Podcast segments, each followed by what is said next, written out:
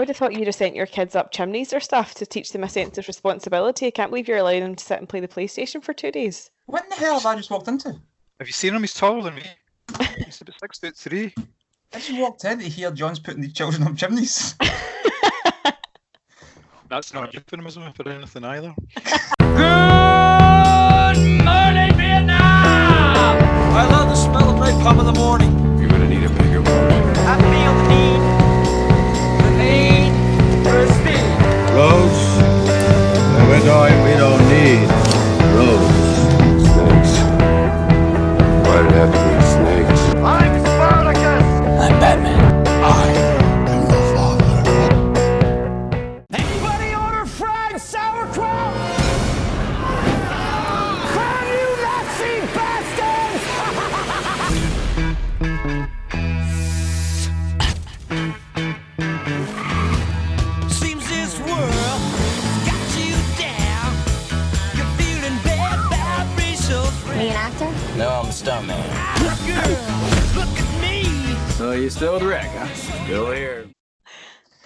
Welcome everybody to the Movie Scramble podcast. I am your master of ceremonies and I'm very, very hungover, so please bear with me.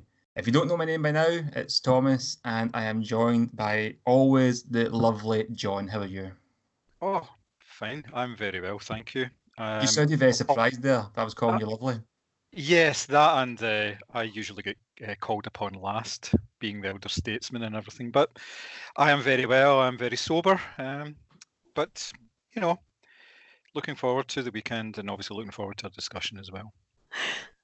On tonight's podcast, or this morning's podcast, depends what time you listen to it at, we are going to be reviewing Once Upon a Time in Hollywood. Now, if you haven't seen it, don't worry, we're not going to spoil it. It's, we'll tell you some bits about it, but we won't spoil any major plot points. The story is written and directed, of course, by Quentin Tarantino.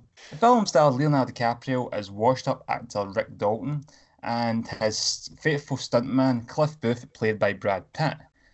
Rick is trying to get his career back on track. He's scared that he's basically done in Hollywood, basically fearful of his career being over. Whereas Cliff just kind of gets on with life. Parallel to his story is Sharon Tate, played by Margot Robbie. Although the film doesn't have much of a plot, it's always kind of leading up to this eventuality. And because of that, it's very, very engaging and at times gripping. I thought this film was absolutely outstanding. For me, it's a potential film of the year. What did you guys think? Thought that uh, Tarantino was at his best here. Uh, for me, it may well be the best Tarantino film that I've seen, which is a bit of a statement. That is Uh, bold. I've I've enjoyed a lot of his stuff, but I like the fact that he is now pretty much done every genre movie that he wants to do, and now he's actually just focusing on Hollywood in its entirety, and base and spending a bit of time looking at the sort of stuff that in- inspired him back in the day. And obviously, 1969 was sort of a pivotal year uh, in terms of obviously the Sharon Tate stuff, uh, the end of the sort of the hippie dream, Altamont. It was also the time when um, a lot of the new generation of directors come in. So you were talking about a sort of new uh, Hollywood cinema, of the studio system, and all this sort of stuff as well. And the film really reflects that over the meandering three hours. You are right; it's a, a very loose film.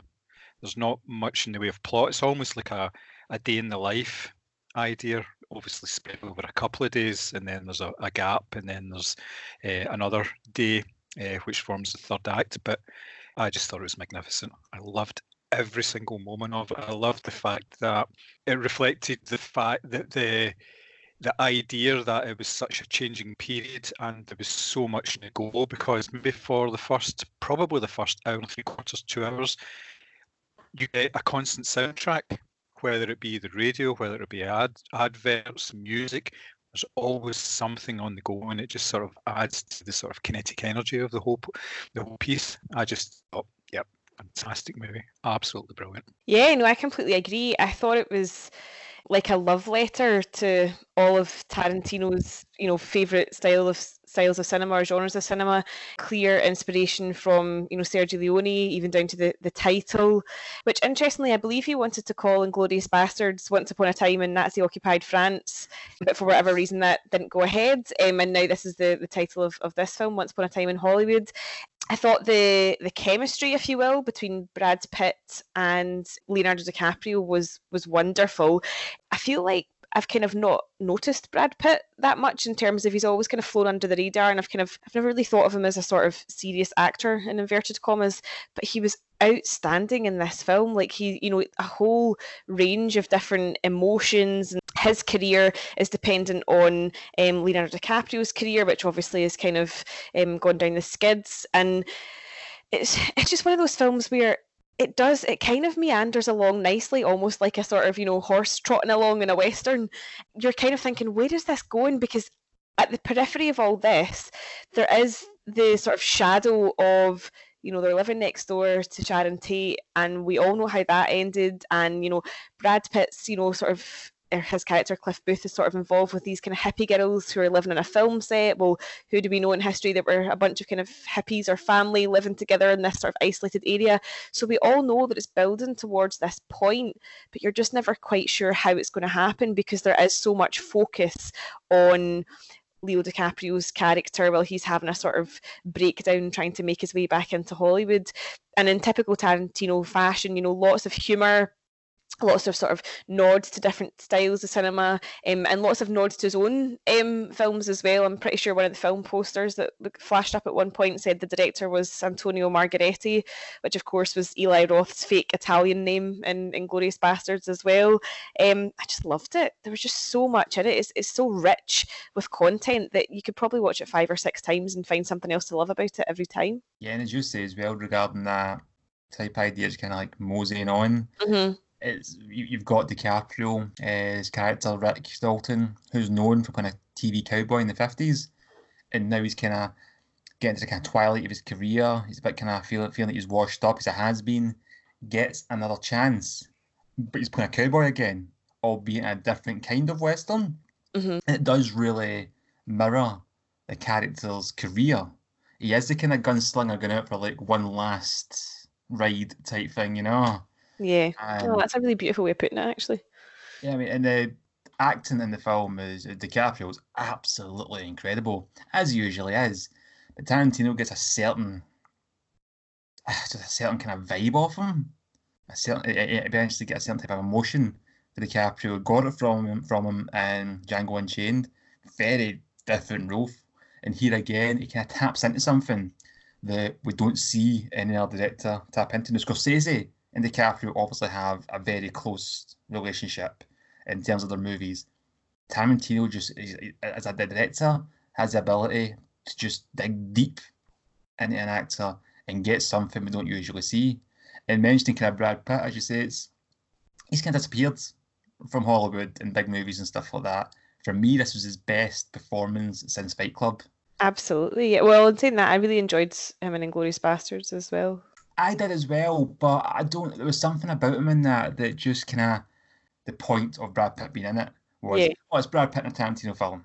Whereas Yeah. this time it was like, no, this is a different performance. This is something else. It's funny because we're sitting watching it and it's like, Brad Pitt's looking about all day. Eh? Oh, he's not a young man anymore. Then he took his top off. I'm like, oh, fuck off. I was just about to say that. See, when he ta- took his shirt off, people actually gasped in the cinema. I think there was this sort of expectation that there's no way a you know 55 year old or whatever he is, Brad Pitt, could have this absolutely you know sun kissed pecs and rippling muscles. Then the shirt came off, and it was like, huh. He looks better than most of the 20 year olds sauntering in the cinema. So, Do you know what really upset me? I think I might have mentioned this, but Brad Pitt was younger in Fight Club than I am now. And that really bothers me. I don't know why. are you not in peak physical condition? Yeah, that's a problem. This is it. This is the peak. But no, I mean, and it's, I said DiCaprio and Brad Pitt in that, it's two of the best performances I may have actually seen them in general. just the chemistry between them was really really natural and, and fun and there was you know lots of humor and actual you know a lot of kind of genuine emotion between them as well you know two people who as far as their characters are concerned they've sort of um, gone through their entire careers together. Um, you know, Brad Pitt playing the slightly sort of, you know, he is quite good at playing the dumb fuck at times, and that kind of was how his character was. Um, whereas obviously DiCaprio's character was just so focused on, you know, career and wanting to be, you know, what he was at his peak. Um, but no, the chemistry between them was was great. You genuinely did believe that they'd spent their entire careers together. Mm-hmm. And then obviously got Margot Robbie as Sharon Tate. And then there was some kind of controversy, uh, manufactured controversy, Mm. the fact that our character didn't have many lines in the film. Her character's on the periphery though. It's literally just a it's sheer coincidence that her character moves in next door to Rick Dalton. That that's my answer to that. But as you say, I think the controversy was manufactured. Yeah, but it's not just that as well. A lot of the scenes she's in, she's in the scenes herself. hmm You know, she's supposed to be walking down the street talking to herself. And Tarantino really does objectify her in a way that is done, I felt, with a kind of affection. Yeah, she's sexualized no, she's like goddess like like she's shot in this she's always shot in kind of you know bright sunlight so there is this sort of angelic glow about her hair and her skin and what she's wearing. She is she's absolutely goddess like this is very much a tribute to her not sort of cashing in on what happened for the sake of making a film. She is i mean margot robbie obviously is gorgeous but the way he you know fil- shoots her and the, the the lighting and just you know the way the hair's flowing and everything she is she's just goddess like so I, I i thought it was a really nice kind of portrayal Yeah. Well, what I took from that was the fact that she came across being a bit like a almost like a Disney princess, and that kind of played into the whole once upon a time aspect. Mm-hmm. It was almost like a, a fairy tale, as in what as you're saying, she she floats everywhere and she's always happy and contented, and she takes a lot of pleasure from the fact it's just seeing herself on the screen and just mm-hmm. enjoying it, which obviously mirrored Rick Dalton's career, which wasn't something that people would sort of go and just enjoy for the sake of it. He wouldn't go and watch one of his own films and uh, enjoy it in the way that she did because of the cor- kind of at opposite ends of the spectrum. Now he's almost on the way down while she's uh, having an almost effortless rise. Obviously, Yeah. it's just small parts and things like that at the moment, but it's one. It's a career that's got potential. Whereas you've got the, the likes of uh, DiCaprio playing a guy who not quite on the skids, but he's he's not getting the parts. He's villain of the week, I think, in a lot of things, which is it's a bit of a shame for him and everything. And you, and you do actually feel for him. I think, uh, like you mentioned earlier, the the performance that DiCaprio gave, it seems to be that what he's done here is he's shown a certain amount of vulnerability. When he speaks at first, in the very first scene, where you see Rick Dalton, he's sitting down having the meeting, the agent who's trying to get him into uh, different pictures, and he's stuttering and he's stumbling, and he's not the performer that you see on screen. He's more of a, a real person. He's got vulnerabilities. He's he's very unsure of himself. He's actually quite meek as well, and that doesn't come across as being sort of a false sort of Hollywood meekness. Oh, you know, you know, I just do what I can. He actually seems very nervous, and he, he- it's that's what kind of made the performance for me. But that performance itself was relatively large in terms of its scope, which meant that Brad Pitt, with his easygoing manner and everything, was a wee bit to the side. So it looked as if the DiCaprio performance was the sort of major one from the film, and initially you're thinking that, but the more you think about it, you're thinking, yeah, Brad Pitt did actually. he contributed a whole lot to that uh, whole the the buddy relationship and the picture in general. Yeah, superb. Yeah, I mean, you basically got kind of like Brad Pitt's character character's a stuntman, uh, but he's more than a stuntman to Rick. He is clearly his closest friend and his personal assistant, his driver. He can't really get on in life without him. He owes so much to him, to the sense that he's like a, a crutch in a way, but it's very affectionate.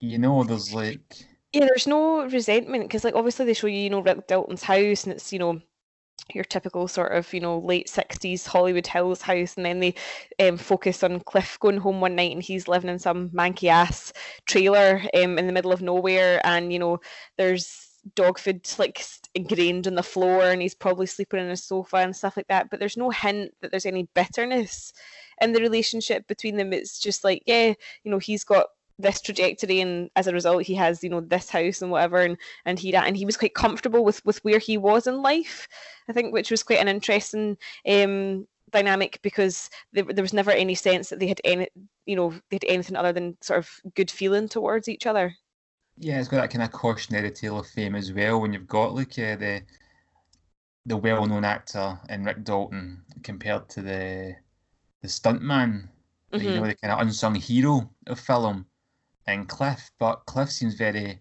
quite happy in his life. Lives in the trailer, as you said, just having his dog. It's quite a a humble lifestyle. But even even about these letters to Rick, I enjoy I enjoy watching your house for you. hmm I enjoy doing Yeah. stuff for you. Whereas Rick is always chasing that fame, chasing that validation and that self worth. Cliff doesn't need it. He kind of Yeah, looks well- back and he, he looks back in his kind of memories and reminisces of parts of the film, even stuff he's done that's kind of messed up.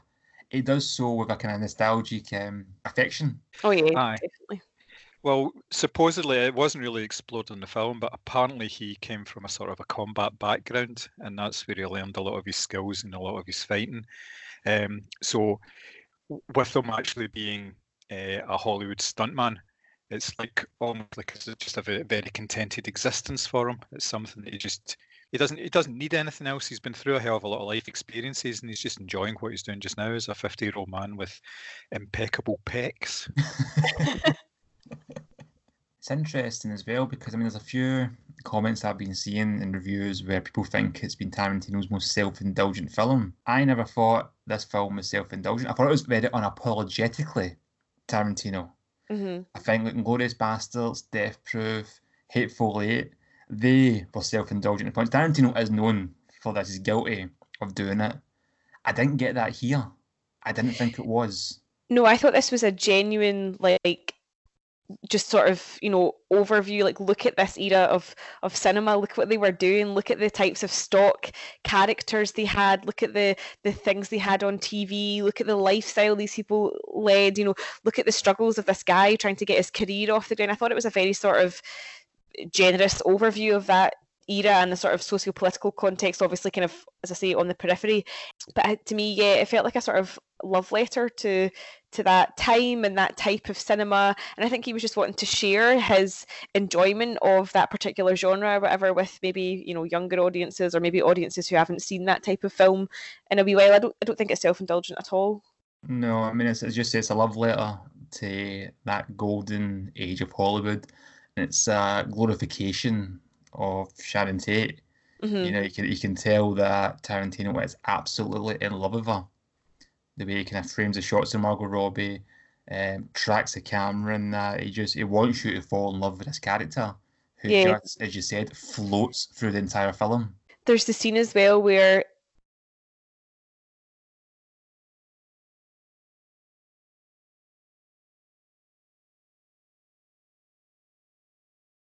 she, you know she's lying in bed you know looking like a bond girl. Her skin is you know beautifully sun kissed and the, the sheet just sort of barely covers her. And there's no point to that scene because she literally is just sleeping and it doesn't lead to anywhere or whatever but it, it is. It's just you know showcasing her and her beauty and you know he's you know very clearly in- love with her or the idea of her um because she was sort of known for playing a certain type of character as well. But yeah it very much was you know sort of you know appreciating her I, I never felt it was disrespectful or in any way sort of abusive towards her her memory i thought it was you know if you're as portrayals go you can ask for much better Yeah, it's almost like he's kind of like showing like Hollywood's innocence before it was Mhm. lost. yeah she's like the last piece isn't she before you know as the free love movement came to uh, an end you know america was involved in more and more wars abroad she is that sort of last piece of the sort of the golden age isn't she Uh, he did have have his usual obsession with feet, though, which was Yes. there's a fairly lot of feet in this so much feet as feet. well. I suppose it's part of the uh, the sandal wearing hippies kind of idea as i well. wish they but were wearing yeah, sandals that was the issue yeah, but no, um, I would thoroughly recommend this film to anybody, Tarantino fan or not. Yeah, it's definitely one to see. Yeah, and it's that way as we mentioned earlier. There's not much in the way of a kind of typical standard plot, but it's just built on themes, and these Mhm. themes build and build and build. Yeah, it's a recommend from me as well. Yeah, and for me, absolutely. Last night we watched a Rick Dalton double feature. All the shooting. I love that stuff, you know, the killing. A lot of killing. We had a little discussion the other day, and we're thinking about how do we link this in, and we could talk about our favourite Tarantino films, favourite scenes, but we thought the best way to kind of just deal with this would be to look at our top three Tarantino moments. I think this is one of my favourite sort of scenes or movie moments, like of all time. I've seen this film more times than I actually care to count. It's the opening scene from Inglourious Basterds, where Colonel Hans Landa, played by Christoph Waltz, turns up at the French farm of Monsieur LaPadite, and basically there's one of the most intense conversations I think I've ever witnessed. Obviously, as I said earlier, um, the film starts off with this, you know, split into chapters, and this is chapter one, which is Once Upon a Time in Nazi-occupied France. And as the SS drive up to this farm, there's this sort of flamenco version of Für Elise going on in the background. And Christoph Waltz, who, you know, where has he been all my life? He just effortlessly swaps between so many languages during this film. And interestingly, Tarantino said that once he'd written the part of Hans Landa, he thought it was unplayable because there was going to be a lot of um, multilingual requirements. But Christoph Waltz is just incredible. So he goes into the farm and you know there's a lot of posturing and sort of peacocking between himself and uh, monsieur LaPadite and they're sitting at the table in the kitchen uh, hans landa whips out this ridiculous oversized pipe as if to emphasize the pissing contest element of this and he speaks in french they chat away and then he just goes i'm going to swap into english and he slowly sort of really teases out this metaphor of a rat being in your house and the worst part is that as he goes along with, you know, you wouldn't welcome a rat into your house, they're known to spread disease, blah blah blah. You're actually sitting there going, no, you wouldn't, you wouldn't let a rat into your house. That's right. And then you're like, no, no, I can't agree with him because you know he's sitting there with the skull and crossbones and the stripes on his shoulders and all the rest of it, cap peaked at a, a jaunty angle but he's so mesmerizing as a character but straight away the uniform is the you know the visual sort of signifier that you're not supposed to be on side with this man but he is so rich and charismatic and there's so many layers there already you know established by as i say fantastic christoph waltz and there's this incredibly tense standoff where the actor playing monsieur LaPadite is absolutely dripping in sweat like his shirt is soaked through because he's obviously hiding Jews under the, the floorboard, um, and that's what Hans Landa is there to establish because he is the Jew hunter. And the conversation goes on. They swap back and forward from French to English before obviously it erupts into to violence. But as openings go as a film, my God, I was rooted to the seat. It was incredible. So that is my top pick. And honestly, it could be one of my favourite films of all time. I absolutely love it you can practically smell the sweat in that scene. It's just it's so intense. I loved it. Uh, my first pick is the House of Blue Leaves scene from Kill Bill Volume One. This uh, the House of Blue Leaves is the sort of headquarter for the Crazy Eighty Eight and um, O-Ren Ishii, the leader of them. And what we have is the bride turns up in order to uh, confront her. Um, it's all a very convoluted story. Let's face it. Uh, it's basically a, a, a two-movie revenge flick. So she turns up, and uh, after a bit of verbal play, they uh, basically start to fight. Now she doesn't just fight one; she fights everybody that's there, and then she fights all the reinforcements that come in as well. It is a beautifully pieced uh, beautifully choreographed piece of work, I should say. Uh, it's just fantastic. And when just when you think it can't get any better, she plucks out a guy's eye and it goes into black and white, and it just goes mental from there. Just goes absolutely off the chart. It really helped the fact it went into black and white as well because it made such a difference that you weren't seeing all the, the red fake blood splattering everywhere. It actually gave it a, an extra extra sense of tension, and I just thought it was a magnificent piece of work. And it's obviously the centerpiece of the the first volume. Know, it works so well, and it it it was good. Like as you were talking about Inglourious Basterds, there, uh, the the scene was right at the very start, and the rest of the film had trouble living up to it.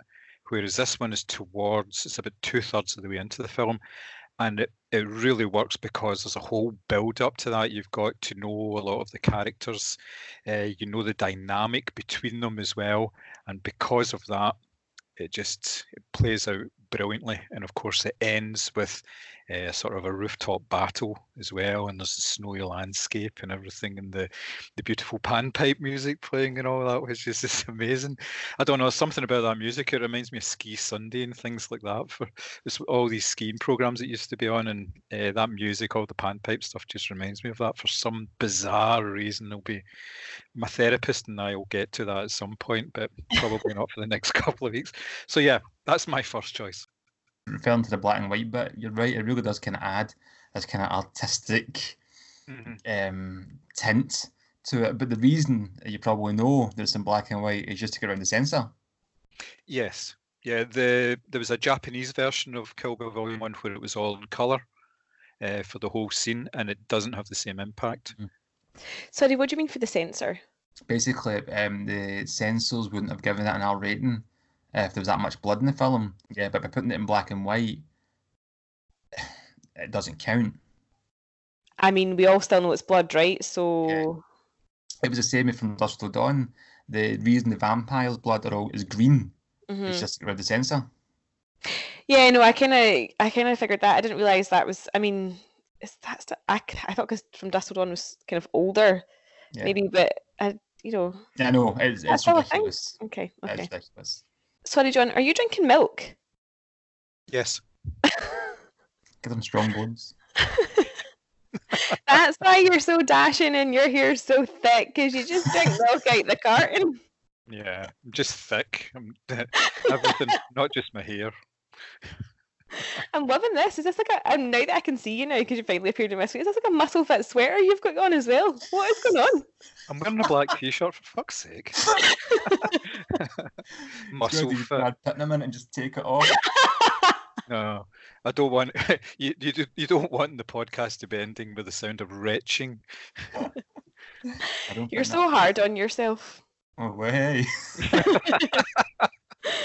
Ah, I knew somebody would get a penis joke in eventually. I'm going to go a bit uh, left field with this one and pick True Romance. Great because uh, an original script by Quentin Tarantino. It was actually, I believe, his first script. He wrote that in Reservoir Dogs, but he couldn't direct both of them because he was new to the business. He gave both scripts to Tony Scott and said, pick one. Tony Scott picked True Romance. Tarantino, as you know, directed Reservoir Dogs, and the rest is history. I love this film. I think it's great. to tell the story uh, Clarence Worley, played by Christian Slater, who falls in love with a call girl, Patricia Arquette, the name of Alabama. Very call girl name. They fall in love and will try to get her out of her quote unquote contract with her pimp. He ends up accidentally stealing money from the mob. This leads up to, in my opinion, which is one of the greatest scenes ever in cinema, with Christopher Walken and Dennis Hopper. Christopher Walken plays the gangster who's representing the mob boss who Christian Slater has stolen from. Dennis Hopper is Christian's old dad, who's just basically a retired cop, living his wee trailer with his dog. I don't know what Tarantino's got with people living in, in trailers with dogs, but it seems to like this theme. Yeah. And basically, it's just the two of them trying their best to kind of like outact each other in a really respectful, like dueling kind of way. And the script, to be honest, is dated a little. There's a lot of racial language in it, and it does Sure. feel a little kind of cringy and a bit kind of uncomfortable. The scene itself, though, and the dialogue in general, and the act is just absolutely incredible. You know it's only going to end one way. It can. However, you just can't take your eyes off of it. And what are you laughing at? No, nothing. No, I'm just agreeing with you. Oh, I thought you were going to make a, a dick joke or something there. and I was I was trying my best to like think what I said. I didn't say anything, penis. Kind of hard to take my eyes off it. John's like, yeah, that's what my wife says.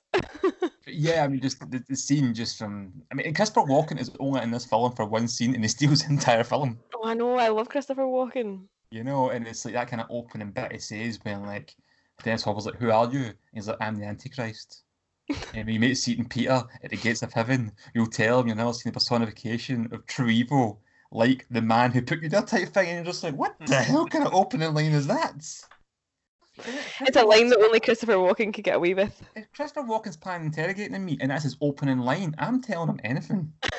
Dennis Hopper is want to protect his son, and he's just basically he knows how this is going to end as well. So he starts trying to just kind of like mess with his head a little, and the entire scene, oh, it's just absolutely outstanding. It's incredible. It's fantastic. Any superlative you want to use doesn't do it justice. Just watch it for this bit alone, and it features a young James Gandolfini. Yep. When he was Excellent 20. film. Great cast. You've got Brad Pitt's also in this, in a cameo. Is he? Yeah. Plays Floyd, the stoner who kind of hangs up the couch. Oh, yeah. Yeah, I remember that now. Val Kilmer's also in it as Elvis, but that Elvis's estate wouldn't give Tony Scott any permission to use like Elvis at Yeah. all. So you always only see him and like blurry out of focus shots, and in the credits he's even called Mentor. he's not quite Elvis. Uh, Val Kilmer spent the rest of his career looking blurry and out of shot ever since, really, hasn't he? That is so depressing. Do you know, Val Kilmer is one of my first, first crushes. I remember going to see Batman and just thinking, oh my god, he is the best thing to ever happen to cinema. And now look at him. I know. I, th- I think he'll sort himself out for Top Gun 2. Yeah, I don't want to see him uh, playing volleyball on the beach. It's It kind of feels that- like Tom Cruise maybe, I don't know, kissed him at one point and sucked all the youth out of him. And that's what's happened. that's what. Disclaimer, I'm not saying that Tom Cruise is gay. No, I thought you were, I thought you were alluding to the fact he's some kind of vampire. Yeah, that's what I thought, yeah. You know, Tom Cruise basically just kind of like, I keep my youthful looks by sucking the life out of other actors. That's why he's always casting himself against younger, younger uh, female leads. Uh, that's it. He was like, it's a get, get a kissing scene in there, get a kissing scene in there. Oh, maybe we should pick. Oh, and actually, another little bit about that. Sure. Tarantino said that that scene was the best thing he had ever written up until the opening of *Inglourious Basterds*. Yes. Nice wee bit of Oh. linkage for you. Yeah, you know, that's lovely. do a research in this podcast. Don't let anybody tell you different. In film. I know it might sound like we're winging it, but we actually know what we're talking about. Something. Mostly it's about dick, fairness. John has his uh, his notes written in that carton of milk. Sorry, it's just I, I know it's a weird thing to observe. I've just never. Eh, it's been ages since I've seen somebody drink directly from a Oh, carton. I noticed it as well. The first time I picked it up, I thought, is he drinking a carton of milk? I don't know why it's so funny. I don't know why either. You know, I'm, I I'm kind of Paul for a struggling to think why. It's like you probably have a list on your fridge that's like, got to get some vitamin C and calcium. Better drink some milk. oh god! Right, second pick for me. Serious face on. Stop laughing at John drinking milk. Um, is probably one of the most, I would say, iconic scenes in cinema. Like it's a cult classic. It's the dance scene in Pulp Fiction. And what I love about this is at first, when Uma Thurman's character says, you know, you promised you would take me out and we could do whatever I want and I want to dance and I want to win, John Travolta genuinely does look scared. Like he does not want to participate in this. Um, and obviously it has the sort of famous piece of music over it, You Never Can Tell by Chuck Berry, I think. Um, and the dancing's amazing. Like, obviously, they just start off kind of shuffling or whatever, but then John Travolta starts pointing the toes, and there's like a lot of swimming action going on, and you know, peace signs and all that. And it's just, it's a really bizarre scene in the context of that film, which is obviously kind of super violent and about, you know, it's not a it's not a romantic film it's not a comedy and it's certainly not about like you know a night out. I love it. There's something sort of deeply captivating about it and it does kind of start off i, I think with john travolta looking a little bit unsure of himself but you know even though he had obviously been dancing in like grease and saturday night fever but the more he gets into it and gets into the swing of things it's just like these are just two people having a really good time despite the sort of circumstances whatever going on around them. Um, and it's something that's kind of copied a lot, um, you know, for Halloween costumes or sort of homages to that particular film. But it's definitely a sort of cult classic, the film itself, and that scene is definitely a standout um, within the rest of the film. And I think is that Uma Thurman's first uh, film with Quentin Tarantino. Is that right? Yeah, I think Yeah. it was. yeah. um, and she's obviously incredible in it. Um, and I think that's probably the last decent film I've seen John Travolta in as well. So I just I just like it. It's just odd in the middle of, of that film, but it just there's something about it that just makes me laugh and makes me actually want to get up and join in. How dare you disrespect Face Off? Oh my god, we were talking about this in work the other day. I found these Nick Cage scatter cushions, right? And it's like glitter sequins or whatever, and then you rub the sequins up, and underneath there's just Nick Cage staring at you. It's like, who would want this for their bed or their couch? I Nuts. would. Although I thought you were going to say you'd rub a sequin and John Travolta's face appeared. I'm going, that's absolute genius. that would have been more clever. We should trademark that now. For mine, I'm going to choose uh, a scene from Once Upon a Time in Hollywood. Um, it's been described as the, the actor prepares scene. Basically, the background to it is Rick Dalton is on uh, a pilot for a, new western called Lancer, where again he's playing the the bad guy who's destined to die in the third act. He's turned up at set drunk or hungover, and he's just not uh, totally with it. He has done his preparation as uh, we had seen earlier on. And he had a bit of a mixed morning on set. He forgot a couple of lines and caused a few problems for them. Uh, so after that, he goes back to his trailer, uh, basically threatens himself with death. he threatens to blow his own brains out. You know, he's speaking to himself in the mirror and he says, If you don't get this right, I'm going to blow your brains out tonight, which is actually a really funny bit. Uh, from there, uh, because it's lunchtime and because he's been made up as the, the bad guy with his Zapata moustache and everything, he can't really eat lunch. So he sits down to to read his book, which is one of these pulp western books, and he's sitting beh beside this little 11 year old girl. Um, and they strike up a conversation, and she starts asking him about "Oh, what are you reading? You know, she's reading uh, a biography of Walt Disney, and it's this big, massive book, and he's reading this uh, just pulp novel, one of these sort of dime store novels that you get.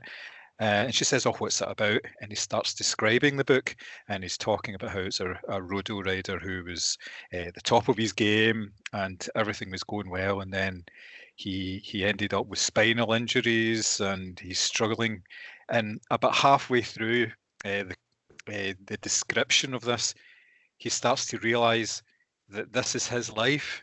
This is what he uh, what he has become. It's actually mirroring him, and he starts to well up, and he starts to cry, and you're going, "Oh my God!" Oh, it's, it's and he's starting bubbling in front of this 11 year old girl, and it's just it's heartbreaking because you know that he can do it, you know that he he is like a consummate actor, but uh, through the choices that he's made over the past decade, the fact that he was a lead in a TV show and he just decided, I want to be an actor now. I want to be a proper actor, proper uh, film actor. So he chucked it after two seasons, or he he made the third season hell for everybody. Um, and because of that, this is the situation he finds himself in a decade later, and it's just the realization that his life has become a, a wee bit of a joke, and the way that DiCaprio plays that scene is just absolutely amazing. He's sitting there totally decked out as a bad guy, uh, as I say, with the, the long hair and the, uh, the wide brimmed hat, and he's just sitting there bubbling, and this 11 year old girl starts comforting him. It's just absolutely amazing.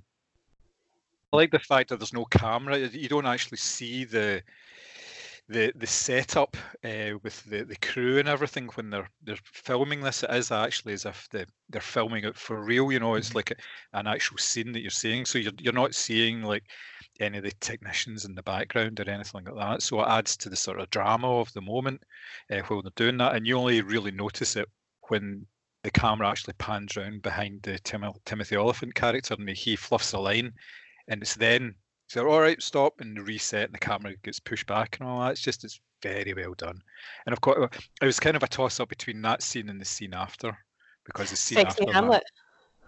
yes, Yeah. yeah, oh, That made that- me absolutely piss myself. He's sitting there going, you know, give me what was it, evil Hamlet, give me sexy Hamlet, keep it going. DiCaprio sitting in the chair, and you can see the strain on his face, like struggling to portray whatever emotion, whatever the fuck sexy Hamlet means. He's just sitting there, like straining the vein popping out of his head. Yeah, no, it's brilliant. It's brilliant. Good Yeah. choice, John. Very good Thank you. choice. Yeah, I'm going to go back to Kill Bill. O-Ren Ishii's backstory, which is done in glorious Japanese anime. nice. This scene took me entirely by surprise when I was watching Kill Bill. Sitting in the cinema, really enjoying it. And, you know, again, getting backstories for all the different villains and stuff that the bride's going through a list to try and kill. And we get to O-Ren Ishii, and her backstory is told in anime. And it just threw me off guard. And for the next few minutes, I was just so invested in this that I forgot I was watching a live action film. And this was just a, a scene. It's so well directed, it's so beautifully animated. It was did by the production company, um, Production IG, and they were the studio behind Ghost in the Shell, very iconic anime, which Tarantino was a big fan of. And animation producer Katsuji Morishita said apparently there was four sequences in this, and it took and now it took him a whole year in this production. But they're saying if they actually did that in a live action, the blood alone would have been seven figures. So people always kind of like, why did they have this scene in anime? Why it, it, it does. The interesting thing but it doesn't jar from the rest of the film. It just seamlessly goes into it, and you get so invested in it, and it cuts back to Uma Thurman's character, the bride, trying to work with a big toe. It, Again. it- it- yeah, I, I, I totally got lost. I was totally lost in that. That I could have easily just watched that as a film. Absolutely, absolutely amazing. I think that's the thing with Tarantino. He seems to get away with like what I would almost call sketches.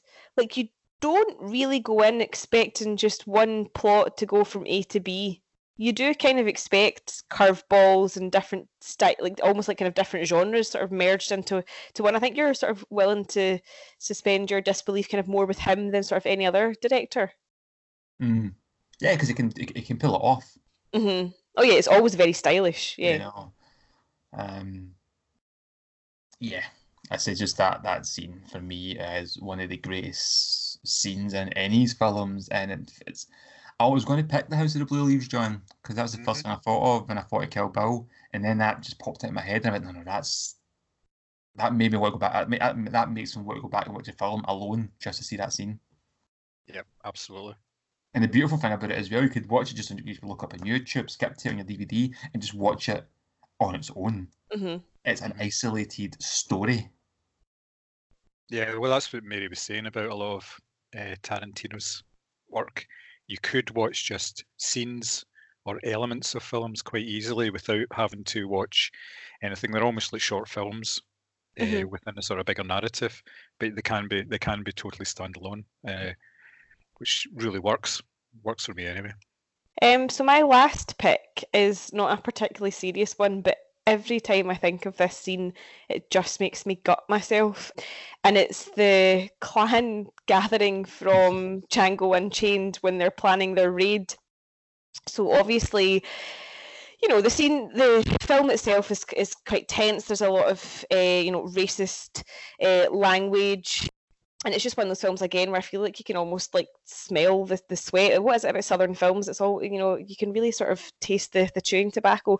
But this scene just makes me gut myself because you know here's all these Klan members or whatever on their horses. They've got their sort of you know burning um, rags at the side, and they're planning this big raid, and they're talking about you know killing people and what they're they go into description about what they're going to do to these uh, specific people and then about halfway through they try to pull their hoods over their heads and they're like oh i can't see and the eye holes are sitting like sort of down where their, their mouths are and they're like well who gave us these? And somebody's wife is getting the blame for it. And, you know, it's like, well, we can't go on this raid now because nobody can see. And then somebody shouts, but the horses can see, and the horses are what's leading us. It's like, well, I'm not going into this raid if I can't see. And then it's like, well, do we do hoods on or hoods off? And it's like, the whole point is we have to have our hoods on. That's the intimidation. And then they're like, no, we can just go with hoods off. And then there's all these, you know, Klan members, whatever, pulling these ridiculous hoods over their heads with eye holes that are like, you know, one is actually maybe at their eye, but the other one's at their lips. and whoever, I can't remember the character's name, but whoever the guy is whose wife has made it was like, well, fuck all of y'all, and next time you can bring your own pillowcases. And he just sort of saunters off on his horse. Um, and it's do you know what it's not even the best scene in that film but it just makes me laugh so much I mean, it's kind of what spike lee did in, in, in BlacKkKlansman to a certain extent is sort of pointing out the sort of ridiculousness of this um, organization or whatever you want to call it racial hate group and that's where Tarantino sort of gets his, his fun in, I think, in that film. It's just this, you know, absolutely ridiculous. We've put our holes in the wrong places in the in the pillowcases, and it's just making not light of the situation, but very much sort of taking the piss out of the people who hold these particular beliefs. It's not particularly serious. It's not going to win any awards, but it just just makes me laugh. It's like no, no, no, they're very evil men, but look at the state of them. Yeah, They're yeah, definitely. When you think about it, you know that's absolutely ridiculous, and they should be laughed at. They should be mocked. Uh huh. Um, but as I say, it's just the sort of the tin living it for me is when the, the guy rides off and he's like, you know, next time me and my wife will just make our own, or whatever. It's just it's so ridiculous, and it is. It's inviting you to laugh at these people, but not to think, oh, they're just harmless. Look at them; they can't even get the pillowcases right. It's you know, look at these people. You know, these are the people that want to be in charge of things, sort of thing. You should be worried. I was flying to New York on holiday, and Humble brag, but okay. Yeah, you know, and you you had your kind of like in-flight films and things like that. And I can't remember what I watched. I think I watched Gangster Squad heading over. But the guy in front of me put on Django Unchained as the plane is about to land. I'm like, what is he hoping to see? and it's like, how? I mean, it's like quite a long film, mate. I don't think get this in. Uh, You've had lots of time to watch it up until now. I remember looking over my seat and the credits popping up. I'm like, oh man.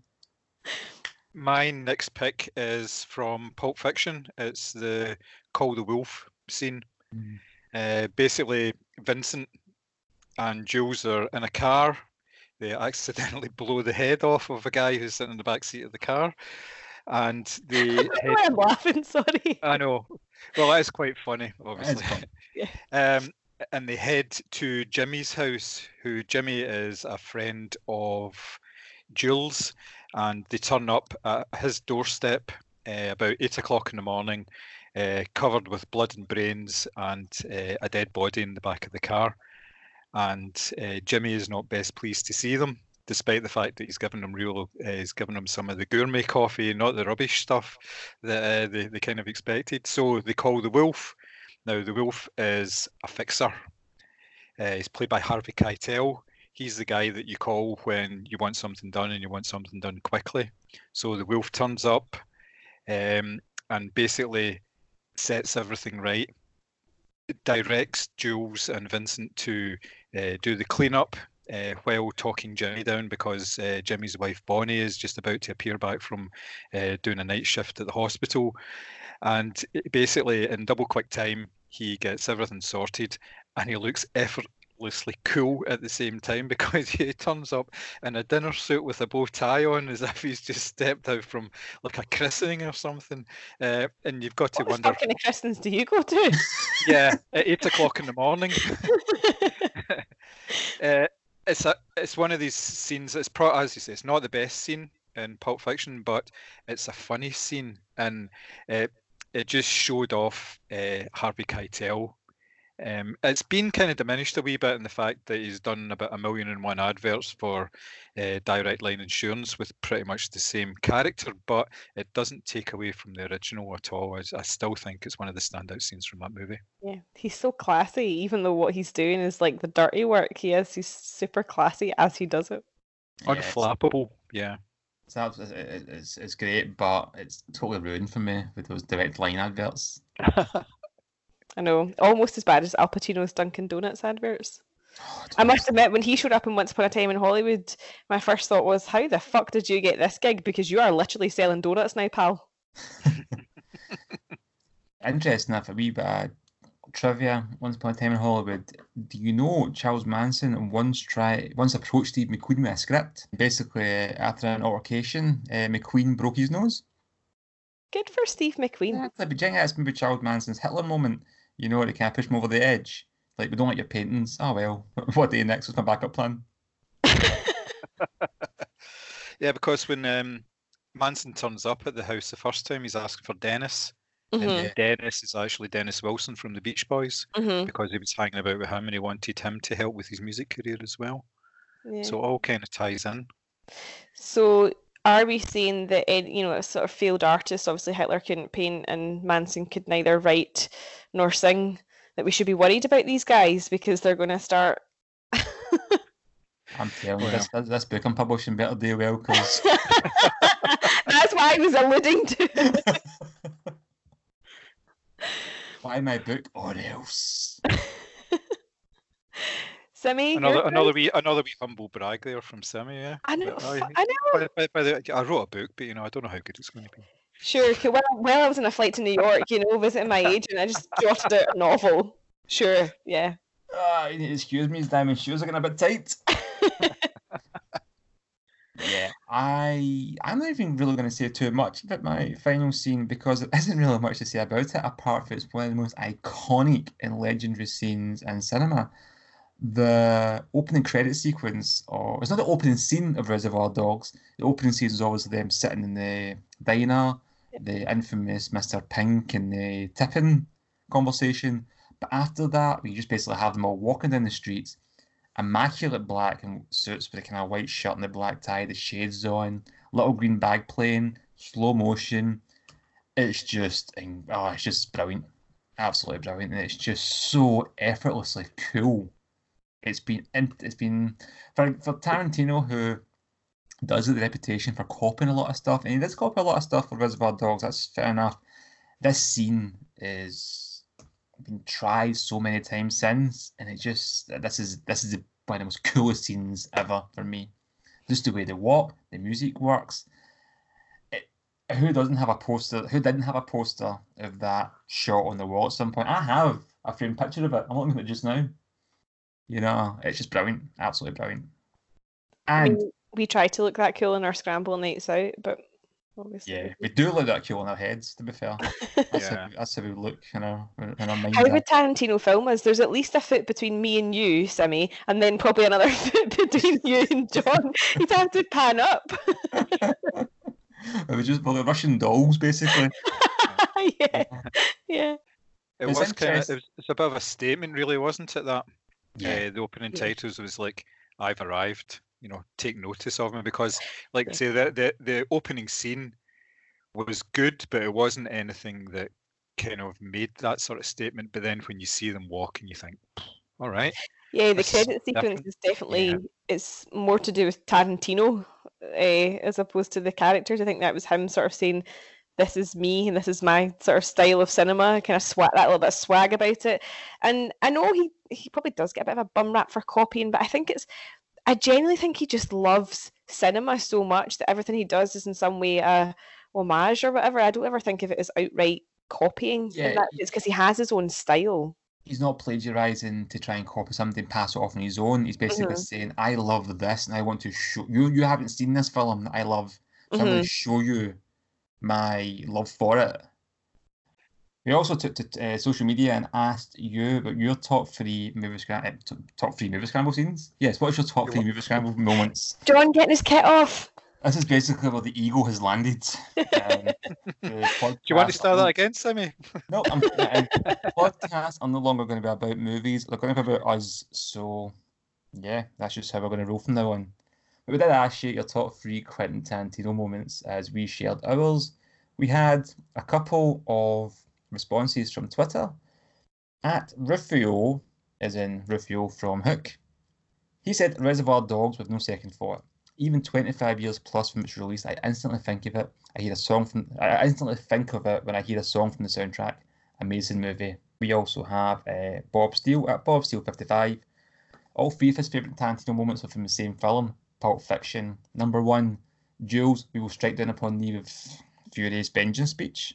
And fair enough, need to pick that. That's a very, very good Mm. scene. He also had the entire Winston Wolfe scene, the same as you, John. And possibly his favourite quote in film history from Jules This morning airs some chilly shit. Can't really argue with that. No. Yes, thanks for your suggestions. I do appreciate the fact that I sent those messages out about two minutes before the podcast started. So if you are sending them in after this point in time, it's not getting read out. Sorry. like we said earlier, winging it. It's how we roll. I think that wraps up our Tarantino loving. Um, for a guy that, let's be honest, does get a bit of a bad rap these days in these kind of more modern times, and I'm not saying all of it's not necessarily unjustified, he's still an absolutely brilliant director, and that's not going to change. I think a guy just likes feet. Just leave him alone. He does like. I did hear a funny thing the other day. Actually, I was listening to a movie podcast. Sorry, guys, I was cheating on you. And talking about from Dusk Till Dawn, and I was saying how it's funny when you see Tarantino in the vampire makeup. hmm He looks how Tarantino looks now. Oh, man. Oh, that's funny. I'm Sharon Tate. I'm in the movie. You're in this? That's me. I play Miss Carlson, the klutz. So, what's in the news? What's happening these days? Well, there's been sort of two big announcements this week, hasn't there? So there's been the announcement of the title of the new Bond film, which of course is No Time to Die. Um, and there's also been the conscious uncoupling of Spider Man and Disney or Marvel, whatever, as well. So that's been the two, well, I think that's been the sort of two biggest kind of movie related news items this week. I mean, with regards to the Spider-Man Disney thing, I'm not buying it. I think there's probably I don't know reach an agreement. There's too much money on the table. Sure. I feel part of me feels like it's been a sort of crude play by Sony to go, do you know what? We'll give them the character for a couple of films, we'll build up enough of a following, and then we'll just take it back because people will come and see the films regardless. But actually, no, I think for all that comic book movies get a bit of a hard time for maybe not being the most sort of I don't know, movies to make you think or whatever. I think comic book fans are really quite discerning, and when things are shit, they certainly let people know things will just tank. And I think that's a, a risk that Sony can't afford to take, especially after Venom didn't do so well, even though I did really like that film. Well, I, I I don't think they will. I think Sony will go their own way because even though the, the uh, Amazing Spider-Man one and two were not well received, they still made something like eight hundred thousand, nine hundred thousand dollars. So they were they were big movies. That's but not um, That's not a lot, John. Yeah, that's what I was thinking. it's it's it's more than most make. Obviously, they're thousand dollars. sorry, eight hundred million dollars. that's what I was thinking. Like, fuck, I think I could make a Yeah, film that can make just- eight hundred thousand Sorry. dollars. Probably That was cost hardly the 200 catering bill. to make. Yeah. My apologies. Jesus Christ. yeah, so they were they were not far off of a billion Yeah. for both of those, Sure. and yet they had they felt opposed to a that they were- million. They, they felt that uh, they didn't do well enough to uh, weren't continuing the way they were going on their own, so they obviously teamed up with Marvel. But apparently, there's information that's come out about the deal that they, they had struck. Part of the deal, Marvel got all the monies from MCU films that Spider Man was in, and they got 5% of the Spider Man Sony films. So Do obviously. Five or 50? Five. and they were renegotiating to get 50%. That's yeah. what they want. They wanted a 50-50 split basically because they've basically built up the sort of the, the IP now as well for the whole Spider-Man universe again. Made it more popular than ever, arguably, and they're obviously wanting more cash. As if obviously Disney need the cash, you know. Sure. Yeah. You know, they've spent what 71 billion in Fox, so they're obviously wanting to get a wee bit of money back from that. yeah. So you can understand why they, they want to hold on to the properties and they want to make them popular. But yeah, I you're probably right, Simmy. I think they, they may get back together at some point, but there'll be a bit of a standoff for a while. A But it's interesting that um, Spider-Man fe- doesn't feature in Phase Four at all in any of the films. I would like to see where this goes. You know, Marvel got it really right with Tom Holland. you know the casting and stuff like that, and the way that Spider-Man was portrayed. I think to sort of take that back now is only going to oh, it's just going to end in disaster. And I'm quite sure there is going to be a sort of, you know, peacocking competition between um, Sony and Disney or Sony and Marvel, whatever you want to call it. But ultimately, you know, Marvel were onto a good thing there. It would be stupid of Sony to to try and claw somehow claw this back for themselves. It's not going to work out. Yeah, it's basically there's no way Sony are going to to try and remove it for that universe though. Completely. Yeah. Is going to be a bit ballsy in Sony's part. And you know they're just going to fuck it up. Yes, Yeah. that's the thing.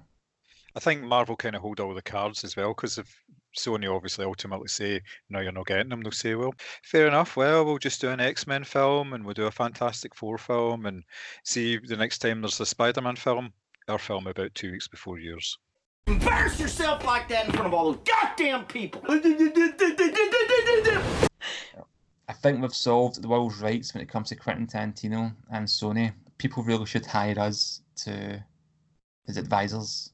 Yep, absolutely. We, well, I wouldn't hire John to do uh, my finances, mind you. Okay, right. So we're done then. I think we're done. I'd like Cool. to thank everybody for tuning in, downloading this, streaming us, however you get your Movie Scramble fix. You can always contact us at Movie Scramble on Twitter, Facebook, Instagram, and John, you have a new email address, I believe. Yes, uh, you can now get in touch with us at podcast at moviescramble.co.uk. If you have any thoughts about the podcast or uh, anything that you think we should cover, uh, just get in touch, please. It would be it would be nice to hear from people and uh, hear your opinions on what we're actually doing. We Exactly. also accept dick pics of all shapes and sizes. So Yeah, direct to Mary, please. Yeah, I think Mary, you just you, you you do realise that's going to happen now. Yeah, it's open season now. I mean, in fairness, for the three people that listen to us, one of whom is me, um, one of whom is probably my colleague at work. He's not likely to, you know, start texting me pictures of his dick. And if he is, that's fine. It's just going to make the coffee in the morning a little bit weird. well, if that's all from you guys, that's all from me. Thanks very much. I enjoyed myself. Peace out. Bye. Hey! You're Rick fucking Dalton. Don't you forget it.